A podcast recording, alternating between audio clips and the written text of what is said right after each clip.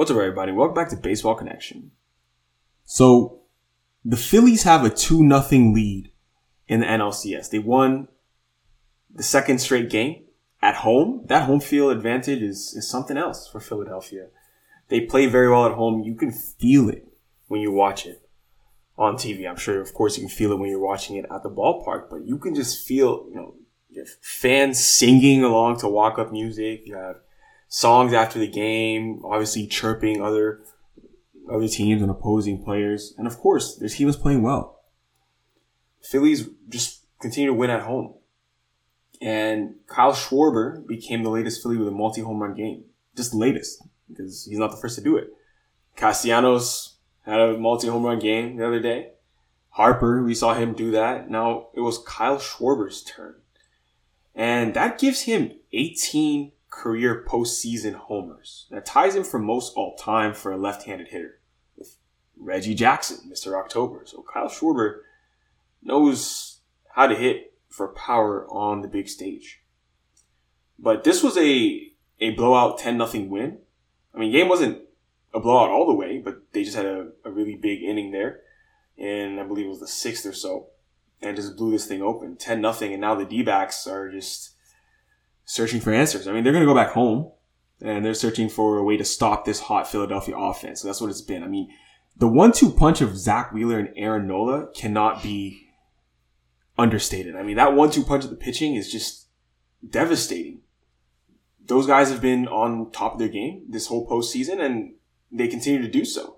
Nola, I mean, he, this guy went six scoreless innings in a game where he didn't have to be perfect.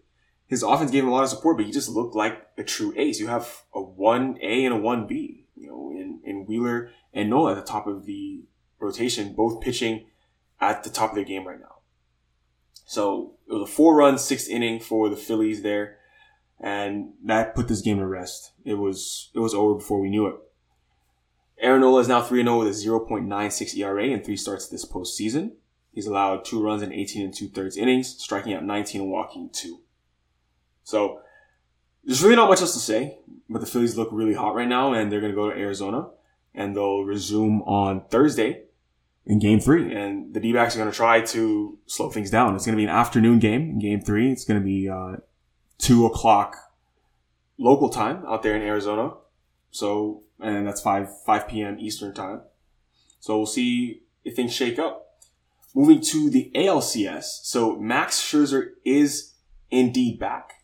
So he, so Max Scherzer actually has been throwing rehab games and everything on the side, or not rehab games, uh, simulated games on the side for the Rangers. And now game three on Wednesday, he's going to take them out for the ALCS. It's his first time taking the ball in a minute. And he faced the Rangers in an ALCS back in 2011 when he was a member of the Detroit Tigers.